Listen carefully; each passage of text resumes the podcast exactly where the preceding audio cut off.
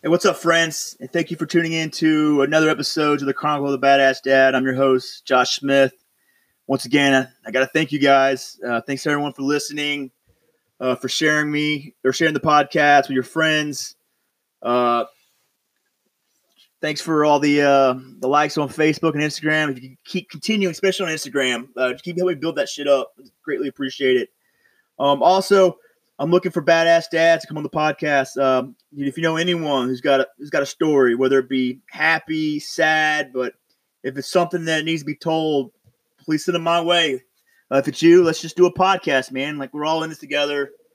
You know, we're all just trying to figure this shit out. You know, we're just winging it. Um, but you know, I want to hear it, man. I want to share it.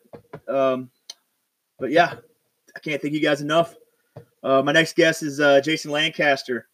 Holy shit, how lucky am I, right? Uh, Jason Lancaster is a uh, former frontman of great bands like Mayday Parade and Go Radio. Uh, the dude was a rock star. He still is a rock star. He just he's just rocking in another genre, right? Uh, but you know, we go deep into his uh, his rock star history. We talk a lot about his dad and the influences he had on him, and we talked about his uh his dad life, man. He's a lot of big changes over the years, man. So I was very fortunate enough to know him when he was younger, and very lucky that I still call him a friend now. Uh, but I really appreciate him sharing his story with me, and I hope you guys enjoy it. Thanks for tuning in, guys.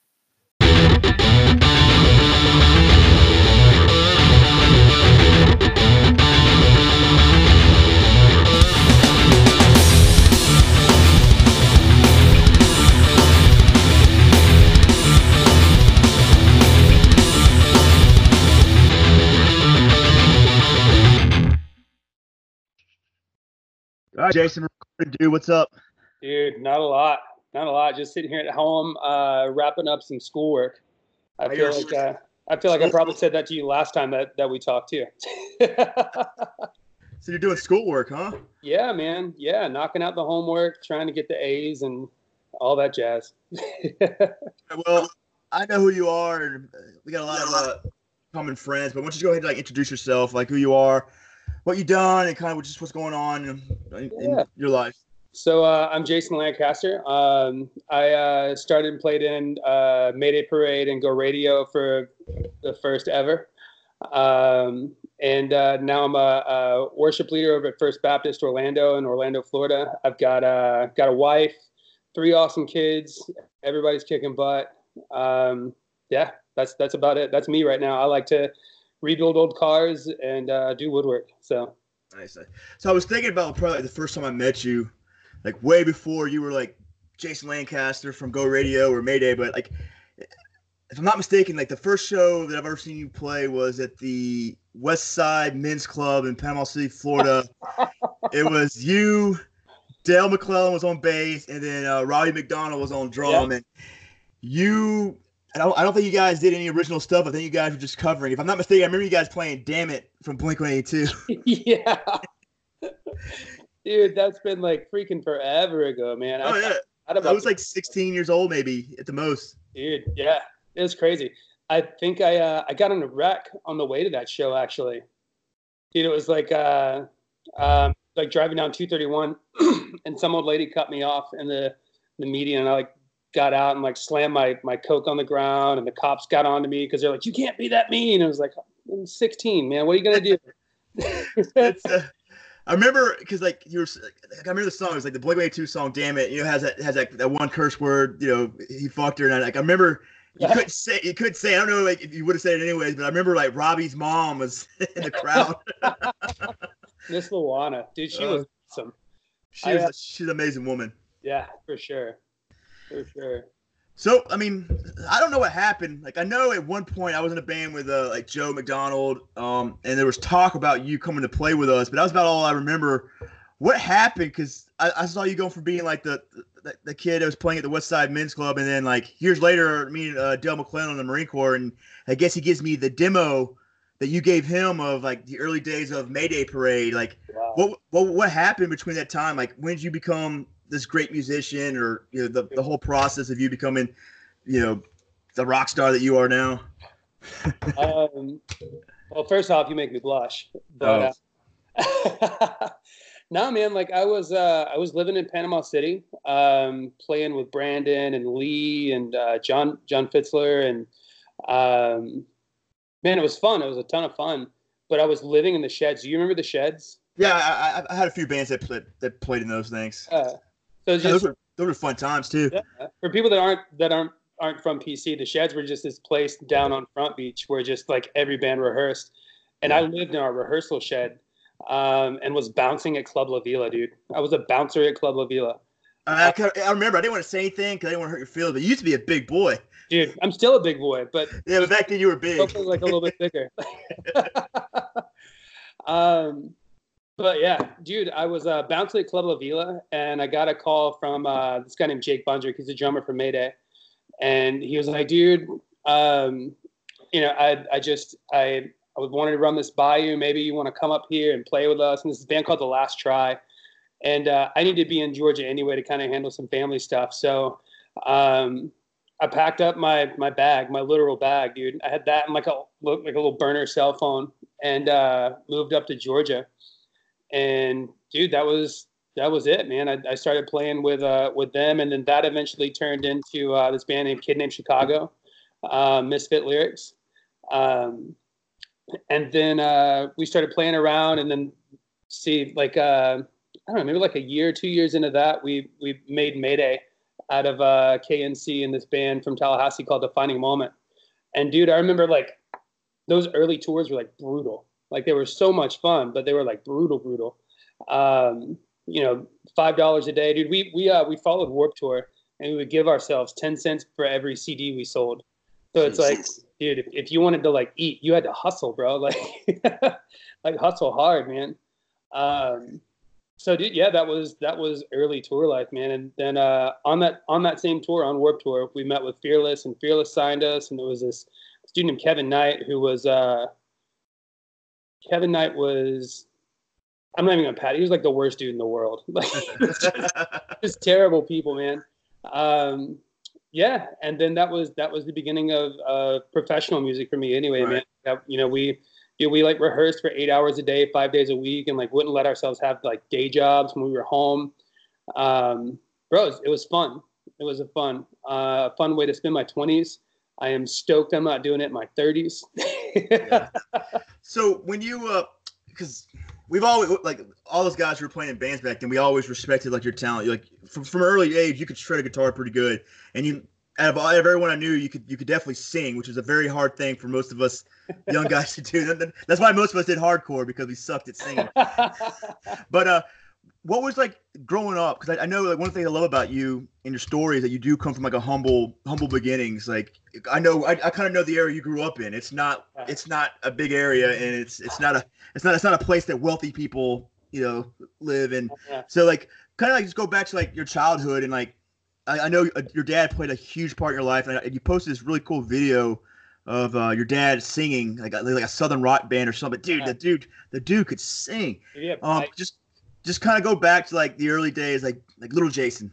Man, so uh, I literally don't have a memory where I wasn't trying to play something. Like my earliest memory, I think I was like two years old, um, and uh, my dad was in a, a, a bunch of different bands, but like this band in particular was playing like this big festival in South Georgia, and like he did a lot of uh, I don't know, like a lot of Allman Brothers, Lynyrd Skynyrd stuff. He was like in that kind of cover band, um, but they were like known like to to be good. So they would go and do all these festivals and stuff like that. And he brought me up on stage, and I sang "Dusty Dixie Road" with him um, at two years old, which was you know I think that was kind of like the start of it for me. It was like okay, this this is fun. You know, like this is this is where I'm having a good time at. Um, so I started like trying to play guitar and trying to do stuff like that. Like I would go to his rehearsals, bro. I would take like my little crappy like Synsonics. Do you remember the Synsonics guitars? You have like little yeah, here. I would take that to the rehearsals, man, and like uh, um, his guitar players would sit there and they would play, and then I would like try and copy what they were doing, you know. And then by the by the time it was done, like his guitar players were like turning their backs around to me, like they wouldn't let me see what they were playing because they're like this little this little jerk stealing all my riffs, man.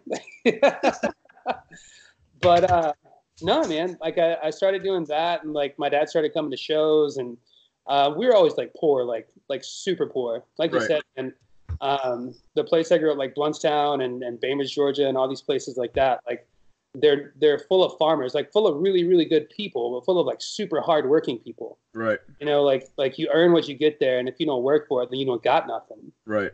Um, so like that was that was always my mentality t- towards towards even music. You know, like I figured out from an early age, I was like, wait a minute, I can do this for a living. Like this is something I can do, and I can um, you know pay my bills with it, man. I wasn't even thinking about like like trying to be rich at that time. I was just like, I just I just want to be able to you know pay uh, uh, my insurance and my phone bill and and eat on five dollars a day, man, and just just break even. Yeah. you weren't because when I when I grew up like in the '90s and like like I was I was into like punk rock, like the uh, the fast, nasty, aggressive. You didn't have to be you, you didn't have to be talented. You just you know like like the people ask me like, oh, you're a musician. It's like fuck no, I was not a musician. you know, I, I had a bass guitar and I screamed and you know it lasted for a few years, but I was definitely not like you know guys like you that I admire, like you and uh, Patrick Hosey, guys who were like musicians. Were you? Would you consider yourself like kind of like part of that like that punk like came up like with punk rock and um uh was that kind of like your, your genre back in the day? Dude, yes, for sure, man. Like like I was always super into skate punk. Um, like AAA was like the best band ever to Oh, me. Jesus, I'm, Yeah. I'm so glad. I'm so, I'm so glad I'm not the only person who knows who they are. it might be down to just us two now. Yeah, yeah. I mean, they're definitely a Florida band. Man, um, so like I was, I was always like a kind of an angry kid. So angry music stuck with me, man. Me and uh, my buddy Scott Pybus from Blunt. Ooh, that's that's one of my best friends of all times. Dude, you know Pybus. I used to live with him. No joke. So yeah, um, so like my senior year, it should have been my senior year in high school. Um, I fucking like didn't run away. I was 18, so I was allowed to leave, but I left home. I got you know whatever. I had a, I had a, a shit thing going on there, and uh, I would live between Scott Pybus and Joe McDonald. I would go from their house back and forth until I graduated Blountstown Adult School. I, I even lived with Dale McClellan for a little bit out of his little uh, piece of uh, what do I don't know what you want to call his living. Like he, yeah, he grew up rough. I didn't I didn't like I didn't like living with Dale because sometimes he didn't eat. So right. Dude, I remember, man, Dale would just, uh, he would be like, hey, I, I'm going to go shoot a deer. It's like, what? Is, I don't think it's deer season. He's like, yeah, gotta eat. No shit that you say that. Like I remember one time I was sleeping in his house, and I don't even know if you want to call it a house. It was like it was four walls that could fall down at any time, and uh, I was sleeping, and that motherfucker he shot a deer outside the window. Didn't warn anybody. Woke me up. I'm terrified. Like he's got this big shit-eating grin and a dead deer in the backyard. It was Probably That was a- right there. Like, probably yeah. I, I, I'm not cleaning that shit. Like I was. so yeah, you and you and Scott Pybus were pretty tight. And that's kind of because me and him. That's how we kind of got together. We both listened to like the same kind of music, punk rock. We even started a little band, but it never went anywhere. Dude, I, I remember that, man. Like, uh, me and Scott, I'm going to move over here to plug in my computer. Yeah. Um, but me and Scott, man, we used to, uh, used to make these, we, we just called them punk tapes. Um, we'd drive around in his mom's Thunderbird and just like wreck stuff. Can you still see me? Yeah, you're good, bro. Okay. Um, we would just drive around in his in his mom's Thunderbird, like blasting like um, at that point in time it was like MXPX and Lagwagon, Yep. yep. uh, No. Use for Name, like you know, just just a little bit slower than AAA, a little bit less aggressive, Yeah. uh, but like original pop punk. right. Um, man, and that was my jam. And uh, dude, Pybus was the man. I Yeah, remember God. when you guys started jamming together too, man. Like that's crazy. I think we were supposed. To, I think you were supposed to join too at that point, right? What is it? I thought you were gonna play with us at one point. I can't remember. Like I didn't see you as much during those times. I don't know. You know, it was such a blaze, a blur for me, anyways. But like, I, there, I know there's many times that me and you were supposed to play together, but we never got there. You know, I, I think high school was like a weird time for me. Like I was, um, I moved in to uh, to Blountstown like halfway through my ninth grade year, and uh, Blountstown is full of people that just like grew up together. Like these kids are doing pre-K together and just like all Yeah. over school. So like I never really fit in very well there. You know, like uh, so I think there was probably probably a lot of stuff that I was supposed to do that just never really panned out. You know, because I was like I was always a little bit outside um, which is why Panama City was so much fun for me, man, because it's like just big melting pot. Like everybody from everywhere came came into Panama City, and just like that scene was so know, brutal. You know, like Yeah. it was brutal, but we were all doing it together. You know, like it was it was really, really, really common to leave bleeding. Uh, but we were all all just we're bleeding together, man. It was fun. You know, it was a good time. so, you know, obviously, like you know, you, you made it pretty big. I guess for, like for that kind of genre of music, you made it pretty big. Like, when was it like? So you started Mayday Parade. Like, when was it like you decided, hey, I made it? Like, what was the uh, like the signal point that said like, oh, I'm a, I'm a, I'm a musician? Like, did you start? Was it you know you get big and all of a sudden you start getting paychecks or what? And paychecks don't come until way down the line. Right. Um, I think when when we got signed, that was my like, okay, like I'm doing this for real now. Like, because you think in your head, you're like, I've made it, I've made it, I've made it, and then slowly you realize that you never really make it. like, right. There's always like a next step, always something else to do, and like you know something else to be a part of. And and uh, there's a saying in the music industry is that you're only as good as the last thing that you did. Um, so there's a constant pressure to just like one up yourself with everything. So like you're never you're never happy with where you're at. You're always pushing and pushing and pushing and trying to to be bigger and better than the last thing that you did, so that you just don't disappear.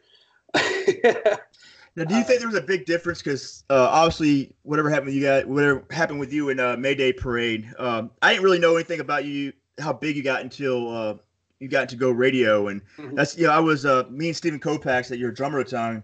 I mean, I hadn't talked to him probably like a decade, but like me and him were uh, we grew up together. Uh, we used to uh, he he came like we started middle school with me, and like the first time that we he ever played in a band, it was like me and him. A tonal spiral, like, man. I remember that, John. It, it wasn't even that. It was uh, it was it was Steven.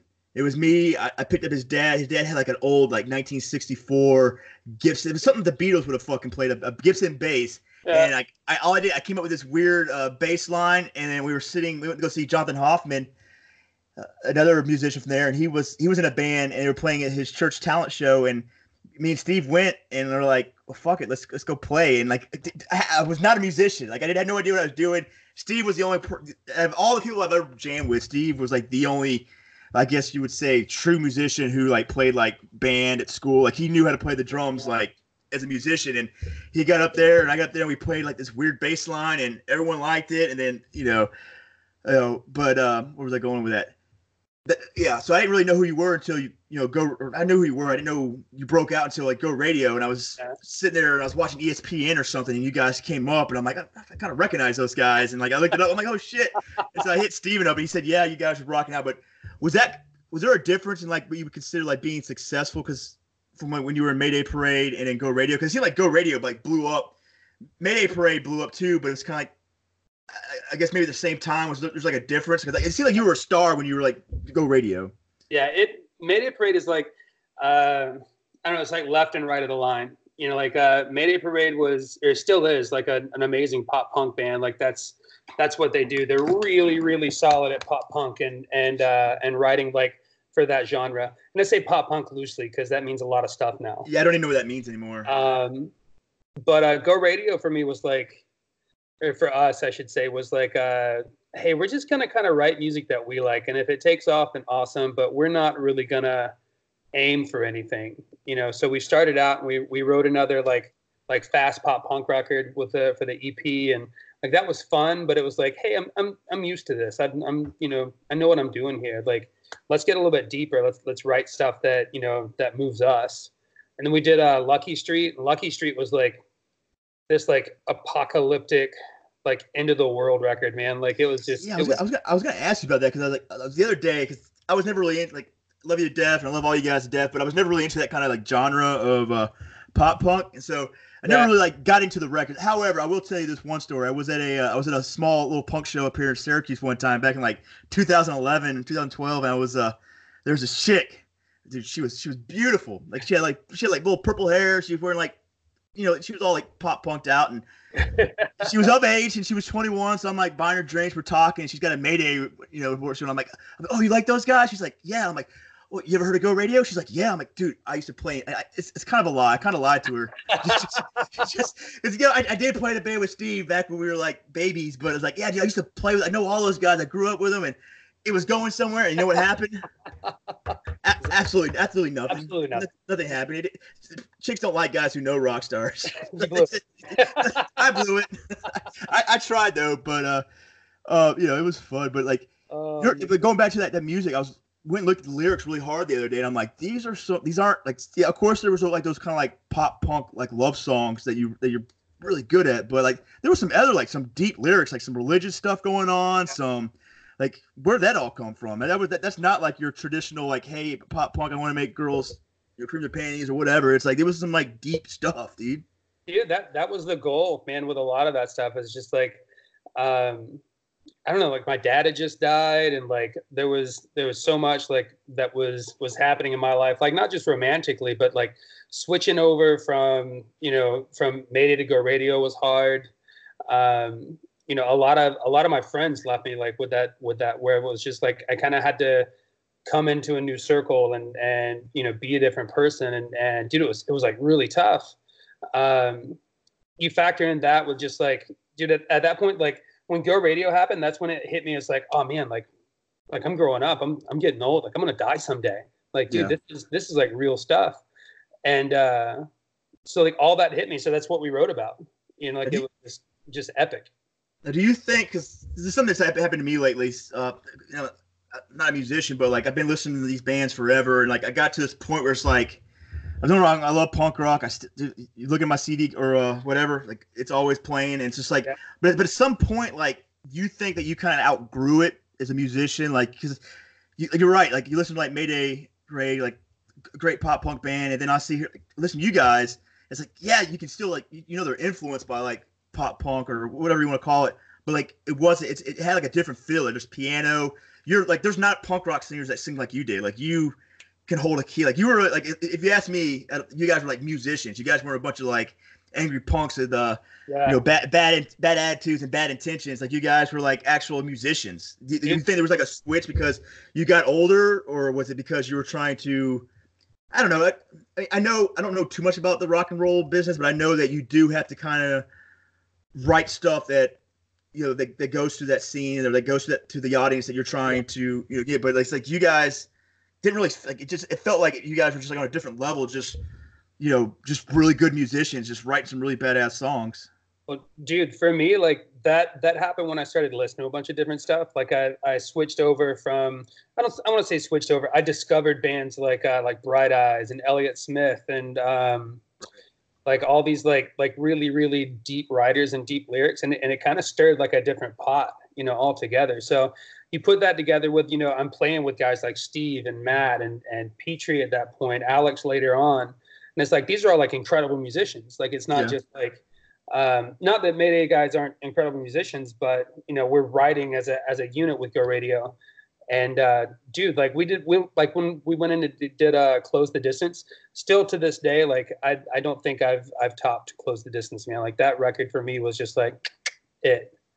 Um, so you know like we we went in and we started doing all this stuff and and so like yeah it, it kind of was like that there was a switch that flipped it, it wasn't necessarily that um, you know it was any one thing that switched it but you know I, I look back on it and i'm going like oh like i can see like all these little parts and little pieces that fit together to make like this one big thing happen well that's kind of what i see with it because i've been uh petrie you know patrick's friend like since high school like we've we've always been bros and you know i knew him back when he was like just this nerdy kid with with stupid hair, you know, playing guitar in a band called Lower Class. And so, and so I watched him go from like being like barely knew how to play guitar, you know, super into punk rock, and I watched him, you know, just over the years just evolve. I watch him, you know, come out from just being like a rhythm guitar player to being like a lead guitar player to a lead singer in another punk rock band, and then Don't Die Cindy, and then yeah. a little bit with you guys, and like now he like in my opinion like the shit he's the music he's playing today is some of the, the greatest stuff I've ever heard. Like he's I'm I'm, yeah. I'm I'm his biggest fan. Like he but you just watch like the evolution of an artist like go from being like you know you know a punk rocker to you know now he's he's he's a he's a dad. He's a musician yeah. dad who's like writing about his life and like you you can't even like you can't even sell that because it's it's it's priceless. You can't put that out at like a record store or whatever and yeah. charge people 15 like because the only people that listen to his music are the people who understand what he's writing and talking about like everything he does now is from the heart mm-hmm. you know and well, it's because he's doing it for himself now like yeah you know and that, that's something you can say about patrick like even from like way back like i remember lower class man like um you know patrick just wrote songs that patrick wanted to play yeah and that's always been him since like day one like he, he never he never went like i want to get famous doing this like he's like no i just want to be happy playing music so that's what i'm gonna do um, so, so you mentioned your dad. Like, so your dad was around long enough to see you like start getting success with music. Yeah, yeah. Uh, my dad died um, 2007. I, I, yeah, 2007, my dad passed. Now that's a really like, yeah, but um, so like I released uh, uh, Tales Told by Dead Friends with Mayday, and then we went in the studio and um, did uh, a lesson in romantics.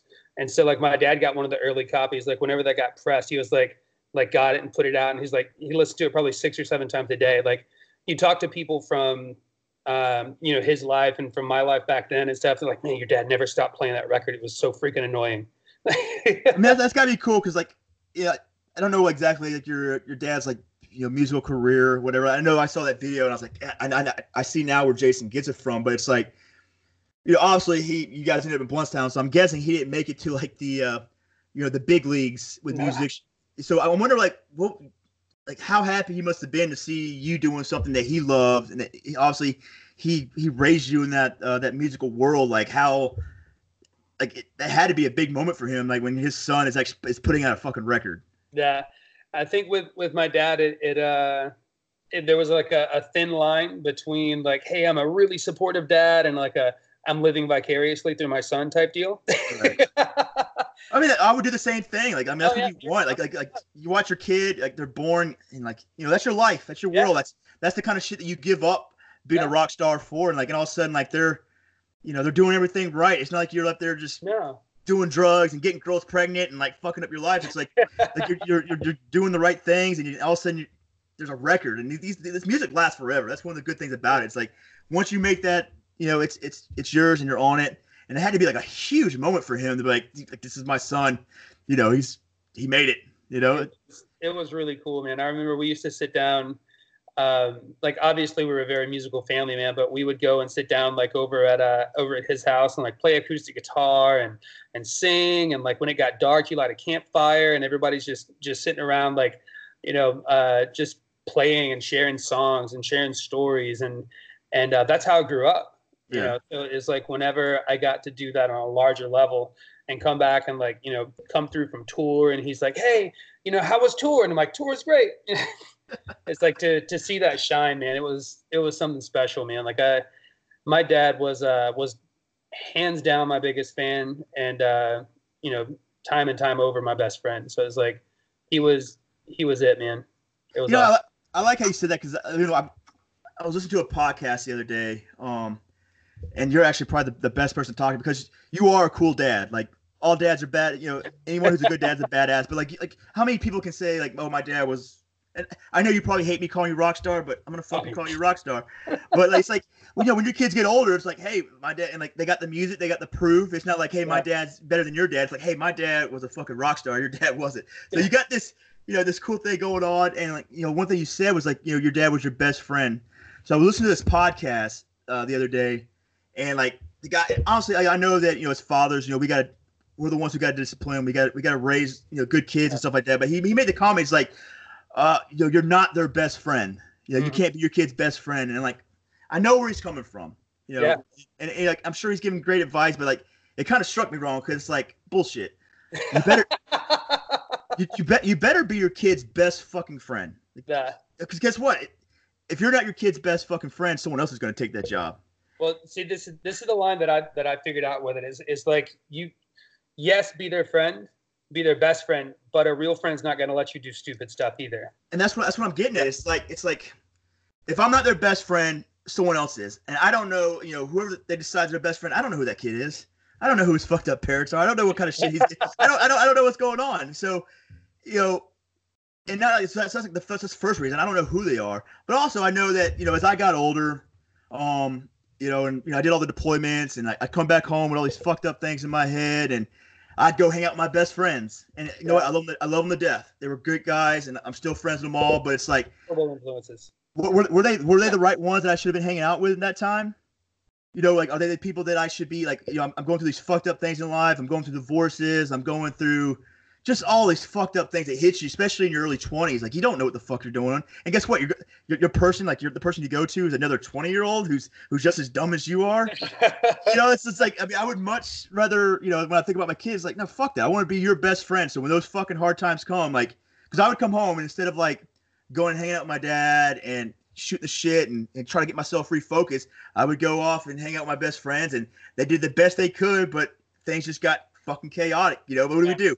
We drink beer. So I got this, you know, my my tradition when I came home from these fucked up things is like I'm gonna get fucked up, Yeah. and it, it started this horrible cycle that I guess probably like the last five years I've kind of got a hold of. But it's like I would much rather, you know, as a parent, when I look at my kids, like no, fuck that. I'm your best fucking friend. Like from now on, like like you know, like when it's fr- like I remember I had some friends like it'd be like Saturday night, and like, dude, you want to go out and have beers tonight? Like, nah, I'm going hunting with my dad in the morning or something like that. It's like that's the kind of relationship I want. I want you to be able to ditch those fucks to come hang out with me, you know. Or we know, like I said, when you get older and you have all those fucked up things going on in your head, like, dude, come talk to me. I'm not yeah. judge. Dude, I'm your bro. Like, yeah, I'm your dad too, but I'm your bro. Like, let's go fishing. Let's go talk some shit out, dude. If you don't want to talk, that's fine too. But you know, Yeah. come to me. Come to me. I'm your best fucking friend. Yeah, These yeah. guys, you know, time. like I don't know how many times, you know, like people who I thought were my friends and thought were my best friends who broke my fucking heart. Mhm. You know what I mean? Who left me, d- dads don't, dads, dads shouldn't do that. Dads aren't supposed to do that. And then I know when I, when I heard him say that, you know, you're not supposed to be the best friend, like it kind of struck me. I was like, no, fuck that. You better be their best fucking friend. Like when I leave this world, my son better be like putting some like gay ass meme that says like the best part of me is gone, or like I feel like there's a whole that better that better be the most depressing fucking day in his life when I leave this planet. Oh, okay. You know? I don't know. It's just something. That's just something that, like when you say that your dad was your best friend. I'm like, yeah, that's that's what I want to hear. Like, dad should be your best friend. I mean, he should be there. He should. And it's like you said. It's like, you know, a best friend's gonna stop you from doing stupid shit. Yeah. You know, like when you're drunk, your best friend should take the keys from you, not hop in the passenger seat and then put in NOFX and you try drive down the road at 60 miles. You know, so- yeah. No, your, your, your best friend should be like, nah, like I want you to stay around. I want you to hang out a little bit longer. So Dude, I know. I figured that that's that's the that's the line though. You know, is is uh you've got to be their friend, but you've got to have their best interest at heart. A best friend with their best interest. Yeah. And uh, sometimes that does look like discipline. Sometimes it does look like like spanking the crap out of them because they've, you know, thrown up and and you know defied you too hard, and you've got to set a boundary. But you know, a lot of times, man, it just looks like going fishing, or going hunting. You know, like uh, um, some of my best moments in life are just hanging out with my kids you know, like going out and like teaching them how to throw throw a rod, man. Like, you know, that's a big deal for me. Um, you know, and and a lot of that does come from you know just that friendship, that bond that you've got to get. Because yeah, you've got to be in charge and you've got to be you know showing them what to do, but at the same time, you've got to have their admiration, you've got to have their respect, and you've got to have their love, and they've got to want to do the things that you want them to do. Because otherwise, you know, it's just going to end up with the rebelling against you and just just messing up everything. Well, I think as a parent, like my biggest fear, and you know, I, I feel bad for my parents because I did the only thing that I can uh, like talk about because I can only go for like my perspective. So I talk a lot of shit about my parents. My parents, you know, I can sit there and say they did everything, the thing they did wrong. They did nothing wrong. Yeah. The pro- the, the problem is, is that there's no book to being a parent. Like we don't know what the fuck we're doing. Like you got all you got all these assholes who are running podcasts and they act like they got it all figured out. Well, you might have it figured out, but did you do five combat deployments? Did you did, you- did, you, did you did you not meet your kid till she was six months old? Did you go through divorce? Did, did, did life fucking kick you in the balls like it kicked me in the balls? Like it's yeah. you know, so uh, I to people who act like they got it all figured out. It's like no, no one's got this shit figured out. The only people that got it figured out are probably the grandparents who are on like death's door. Like okay, it took me 80 years, now I get it. But Yeah. for most of us, like there's no there's no manual to this shit. There's No, none. So I, I I've got it figured out. I'm like, hey, great, you got you figured out. I'm different. Yeah. You know, like yeah, and so like, you know, like I, I give my parents shit, but they did the best they could. But like one of my biggest fears is that like, like when I came back home from these deployments, I didn't want to go hang out with my parents. mhm. You know what I mean? Like I there was just whatever happened to us, there was this big distant space, and like. Yeah, I don't want that to be like when, I, then my kids like, no, when you come home, the first person you want to see is your best fucking friend, dad. You know, Yeah. it's like, and that's the kind of relationship I want to build. And like the only way I know how to build that's like, dude, you got to be their friend. You got like, Eh, like it's like you said, and we said we said it multiple times already. It's like, like, yeah, it's my job to make sure you're safe. That's it. Like it's my job to make sure you're safe and to make sure you grow up and and and, and be a decent human being. But it Yeah. doesn't mean I can, doesn't mean I can't be your best fucking friend because that's what a best friend should be doing anyways. He should have your best interest in heart and should only want you to be successful and oh, and for you to be happy. yeah. Dude, I, I look back at like high school and I go like the people that I called my best friends in high school, with the exception of Dale McClellan, man, because that guy was just He's, he's, a, he's a one of a, he's one kind of a guy. Yeah. Um, but yeah, so so many times, like I look back at the people I knew then, it's just like the people that that were my ride or dies then, man. Like, you know, dude, we were like out drinking until four o'clock in the morning on a school night. You know, like driving back roads with no lights on, and Yeah. you know, riding in the back of the truck doing 80 miles an hour down a dirt road. Like that was that's Blountstown. You oh, know? Oh yeah, I, I lived it for a year. yeah, and I'm like, dude, that that guy didn't care if I flew out of the back of the truck and hit my head on a tree and died. Yeah. You know, furthermore, that guy didn't care if I thought that that was right to do. You know, like, and and that's that's our job as as parents. Yes, I'm going to be your best friend. Yes, I'm going to be your your your biggest advocate and somebody that that you hopefully want to come to me and, and talk to me about all this stuff. But you're going to want to come to me and talk to me because I'm going to have convinced you by this point that I have at least some of the answers. Yeah, You know? yeah. even though even, even though we don't, but at least we can Yeah. pretend, right? I'm going to make it up off the top of my head. But just bringing this shit, guys. So, you know, let's go back to just go uh, go radio just a little bit more. Like, Yeah. you guys, you guys hit it fucking big. Um, uh, I mean, how would you describe it? Because I, I really don't understand. Because I grew up in the punk rock world. You know, big for me would be like, like NOFX. That was Yeah. huge. Um, but then again, like, how often do you see no, NOFX on MTV? Uh, if you if you look at like if you I went to like Fat Mike's uh, Instagram, like he's only got like a million followers compared to like Justin Bieber, who's got like six hundred million followers. Like, how would you how would you consider your success? Like, was it like for that kind of genre? Was it big or was it, you know? You know, I I feel like Go Radio got to a point that it was comfortable. You know, I would I would never say like Go Radio made it big because honestly, I don't know what that looks like either. I, I don't know what. There's not a number that you can put it on. Like, okay, I played this many shows and I sell this much merch and and you know this happened and this happened and and now I'm big. You know that that's never really something that I I I was able to do. Um, but no, man, Go Radio had great fans, and everywhere we went, we played to you know hundreds and if not thousands of people, and and uh, it was a really really amazing time in our life. And we were super influential in, in a bunch of other people's lives, and right. and uh, you know people have you know Go Radio tattoos, and and uh, you know my initials. So many people have my initials tattooed on their body, which is really weird because I have terrible handwriting. Uh, but no, like like we had a we were incredibly successful, um, in that we were super impactful, and uh, we got to a lot of ears, and we had a, a a lot of fun playing music that we love to play. Now, And- would you? Could you do it for a living? Yeah, I, it- I did did? it for a living for a long Okay, so you so you weren't like uh, yeah, yeah. like, like I met some bands who like they, they oh I made it, but they're still like like they, they got jobs to get them through like the har- you know what I mean? we were out 11 months a year Okay. um, but uh, yeah we, we did it for a living like that was that was how how we lived and how we paid bills and how we survived was Okay. through the band and and uh, you know I, I think in part that kind of like I don't want to say makes it disingenuous because that's that's not what I mean. Like there are people out there that make you know millions of dollars that still love what they do, um, but when it turns a corner into more of a job, you know, and, and you're not able to look at it as artistically, like dude, I had a, a whole bunch of really really great people that surrounded me that did everything they could to make sure that I never had to look at anything like a job Okay. um, you know, like like Matt, Matt, the bass player from Go Radio, like, dude, I'm gonna say half of his existence whenever you know we were in Go Radio was to just keep me separated from the business side of it, so that I could just keep being artistic and and uh, you know it was it was awesome. Um, but at some point, like that, that's all gonna creep in. Like it's all gonna be a, a factor.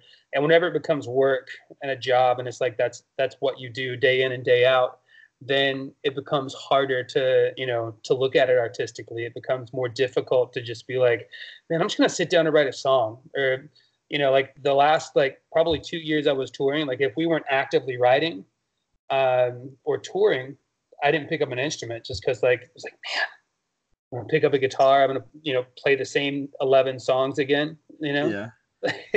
Well, you know, which kind of gets you to like, like you don't have to go in like great detail, like, but you know, here you are, like, well, you're probably like another album away from like being like, you know, the, the new Fall Out Boy or, or some fucking weird band, like some some weird fucking band like that. But you know what I mean? Like, that's when I look when I listen to your albums, I'm like, Jesus Christ, like one more album, these guys probably would have been like the, the shit. Like, you know, I hate, I mean, you guys were the shit, but like, you know, that next level of like fame or whatever. Why? What made you leave it? Like, like how do you how do you walk away from something that you've been working your whole life for? That you were inspired as a child by your father. Music is everything to you. It's what you get. It's what got you through the hard times. Here you are. You're you're singing a thousands. You're inspiring people. You're you got three great friends. Like like how does that end? How do you walk away from that? i had a i had a I mean, unless you had like drug problems and stuff like that, then I then I get it. But you know, I don't think you did. I did have drug problems for a long time. Okay. Uh, like I was I was like seriously addicted to a lot of stuff um, that those guys were there for me for and like helped me get through, and it was awesome. Um, I had a come to Jesus moment, man, like like point blank, um, where it was like, just, like, like, like literally, right? Like yeah, like literally, like like we were in uh, San Diego, and I had an experience that I could only describe as God. Um, and it changed the way that I thought about things, and it, it shifted the way that that I, I viewed life. And um, as I started living that life, it, it, became like obvious that like that's not where I was supposed to be right then, you know. Mm-hmm. And because Christianity was was so new to me and so like um, I'd never been a Christian before, dude. I, I know I was an atheist. Right, um, right. Because it was so new and so foreign to me, like I didn't know how to handle anything. So, dude, I, I, I cut off everybody, and that included like my three best friends there. Um, and I did it poorly. I spent the next like seven years like texting, texting, texting, texting. We finally started talking again, which is awesome. Um, you know, like I've got a really great relationship with all three of those dudes now, and that that's really cool. But yeah, it, it was it was a. Uh, I believe that God wanted me to be somewhere other than where I was but I think that how I transitioned was really crappy on my part. Yeah, but I mean that shit happens. Like, like they want to say like there's no there's no manual to the shit. Like yeah, we, we don't know if we don't know like, there's no there's no do overs. There's just like like I mean I look at like all the stupid shit and I did a lot. Like, I was a very I wasn't a very good person in my early and mid twenties. I was a shitbag dad, like all kinds. Of, but I, but I don't. It's weird. Like some people get they look back and they get really like depressed and upset and they they hate themselves. I don't. I don't hate myself. Yeah. Like I can't. I can't. Like that's who I was. You know, five, ten years ago. It's got. It's not who I am now. Like I mean, like it's. That, that motherfucker didn't know better. If he would, if he would have known fucking better, he wouldn't have made those goddamn choices. You know what I mean? Yeah. Like he was an idiot. Like I, am barely an idiot now, but back then I was a real fucking idiot. And so like you can't really like. I, I, I know I can't hold that that person to the same standards that I hold myself to now because he didn't know better. I know now, you know, but yeah. Exactly. So you, you you pretty much did you have a family? Were you married and had kids at, at any point during like Go Radio? No. Okay, so you you were lucky in the sense that you know you had some of the addictions and like you went through these hard times, but you were able to kind of separate yourself from that before. Okay. Exactly. I was I was uh, very much a um, not always single, but always very very destructive dude. Yeah. Um, you know, drugs, fights, alcohol, like the the whole deal um, was always a really really big and really uh, dark part of my life then. so but, uh, since we're talking about you, like, and you made it that far, um, is, there, is, is that just like a rock? Is that really just a rock and roll thing? Did you know guys who were able to like live that life and not go down like the, the crazy roads that you went down? I know people that partied harder than I did that never got as dark as I got. Right. Um, you know, because yeah, everybody parties, everybody drinks, you know, everybody does drugs, but not everybody takes it to the extreme that I did. Um, there are a lot of people like inside the music industry that are just like, no, Jason Lancaster's a terrible dude, horrible person. Yeah, like you, yeah, you you talk to the wrong person, they're gonna give you some really, really bad ideas about me because um, I was not always a solid dude. But that, that's me in Panama City. You go to Panama City. Yeah, yeah. It's about Josh Smith. There's gonna be some some frowns, yeah, some, some disgusted looks. so you know you survived that. You so when you left when you when Go Radio was no more like yeah. Like what was like so what happened? You go you go into recovery, you figure some shit out, you start going to church and you surround yourself by you know all those people. It's like like was there something in there that kind of like helped you like progress into the person you are now? Was it you know, did you meet your wife or something like that? Well, um, my wife came on. I got clean before Go Radio was over. Okay. Uh, I woke up one morning, dude, and I like looked down at my phone. It's been like I don't know, like eight or nine days since I'd you know been sober, and looked down at my phone and I started like text the like uh, people from the night before to apologize and like crap. Like I'm doing this every day like that's like you know before I have breakfast, I'm like figuring out who do I need to apologize to from last night. Like, dude, that, that, that is so my life, dude. Because I, would, I, I, would get ready to go on these deployments, right? Yeah. They would get they would and they would they would the, the military would fuck up and they would give me like 30 days to go do whatever I could before I go on a you know a year long deployment, and I I would take. I would take that 30 days and I would fucking wreck it. I mean, I mean, like, like seriously, I had I had so many friends, but by the end of that 30 days, motherfuckers were like trying to shit me out earlier than when I was supposed to go. Like, and like I, I would spend like the next deployment like writing letters like sorry, sorry, sorry.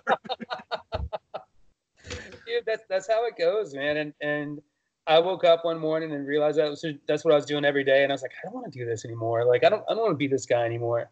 So I started trying really really hard to to kind of turn that around. And dude, it was it was a long and really really painful and and uh, arduous road. That dude, it was it was brutal. It was brutal. I, I said a lot of apologies, and I spent a lot of time trying to make up for stuff to people. Um, and luckily, I met my wife on the end of that.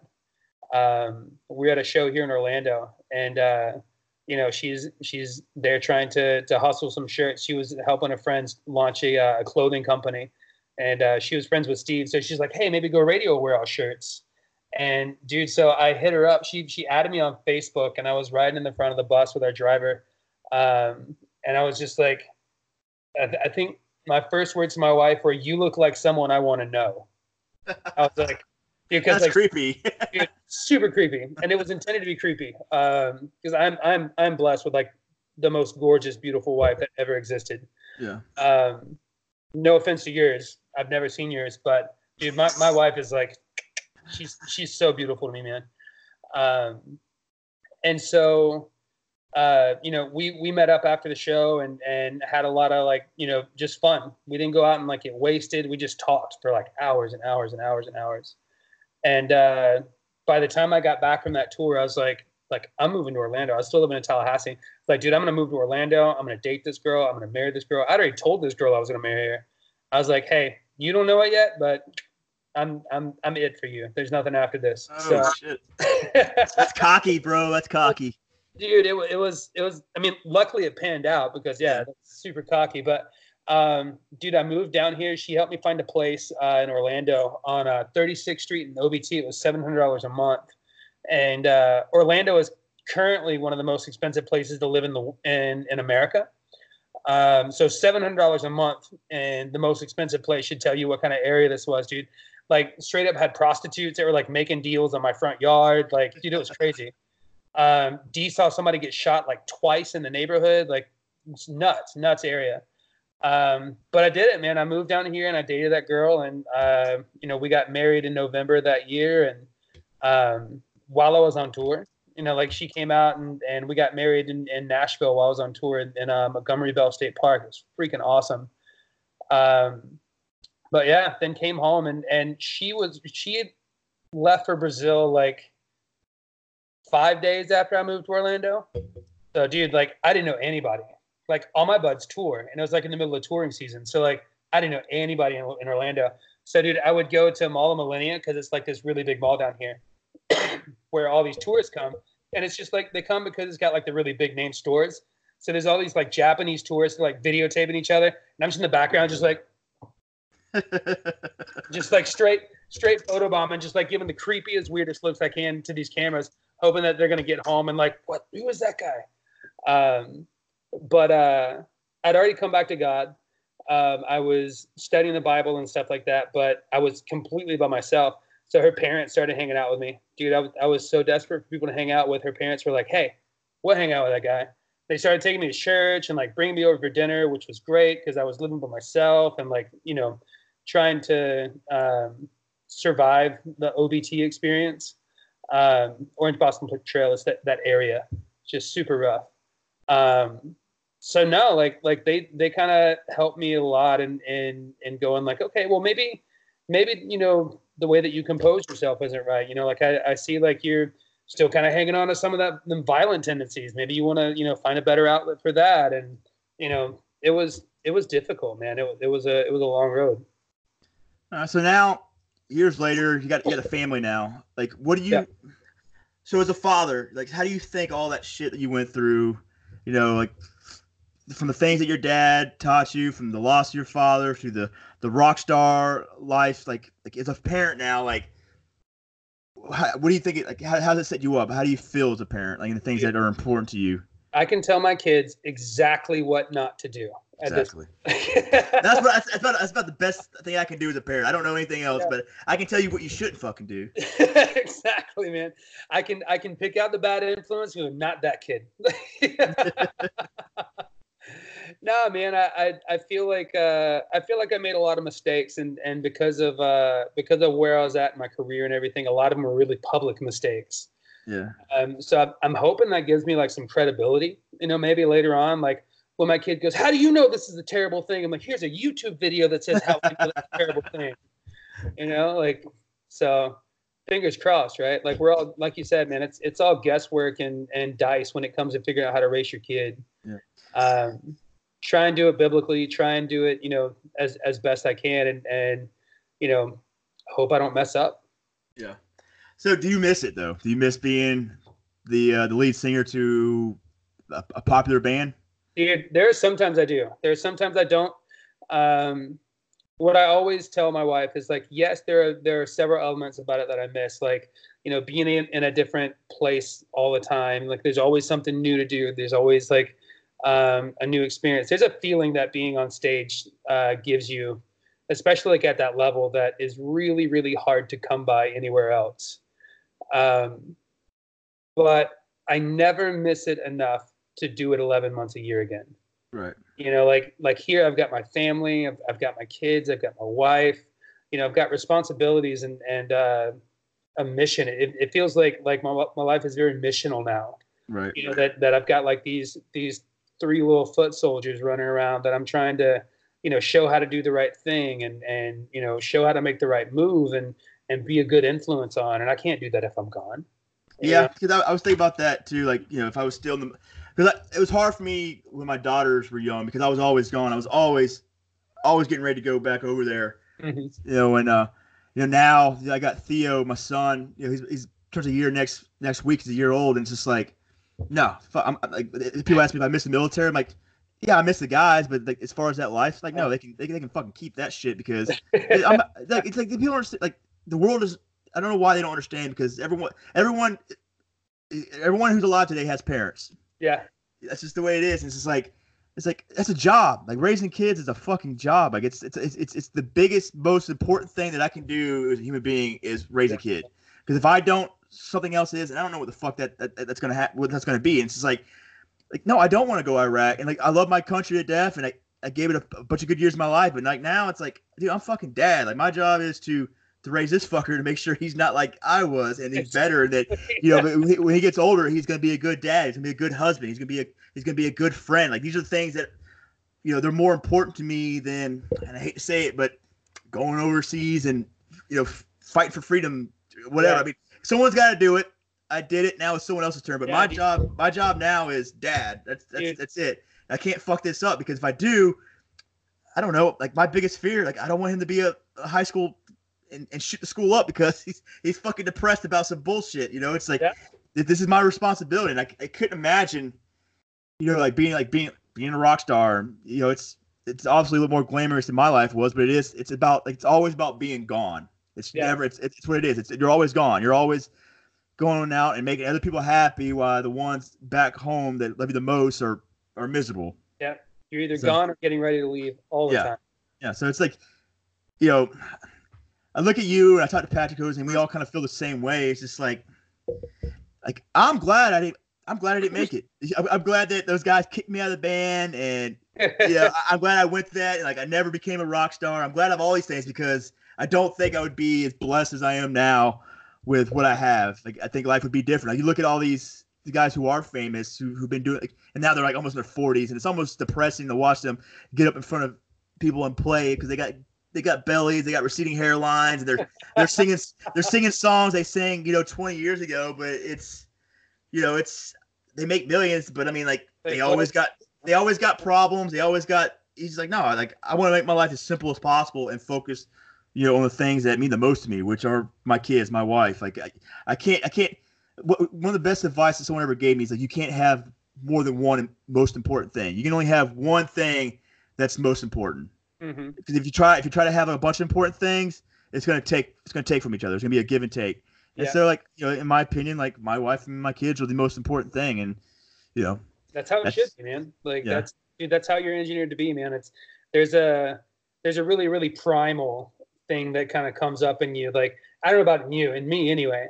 Like whenever whenever we talk, even talking about my kids, like I kind of puff out my chest a little bit more. You know, like my muscles get a little bit stiff. I'm like, no, those are my kids. Mhm. Dude, like you get super protective and, and super like uh, alpha. That's the only way to explain it. It's like you talk about family, talk about my wife and kids, like I get alpha real fast. Yeah. Um, and it is, it's just a, it's a God given, just a need to protect and to, to develop and to serve and to pour into these people and, and just to love them better than anyone else in the world will ever love them. Yeah. And, you know, that's, that's all you can do. Yeah. You know, that's all you can do. And, and like you said, you can't do that to two things. Yeah. You know, I can't, I can't say like, I'm going to be a family man and gone 11 months out of the year. Those two things don't exist at the same time, you know? Right.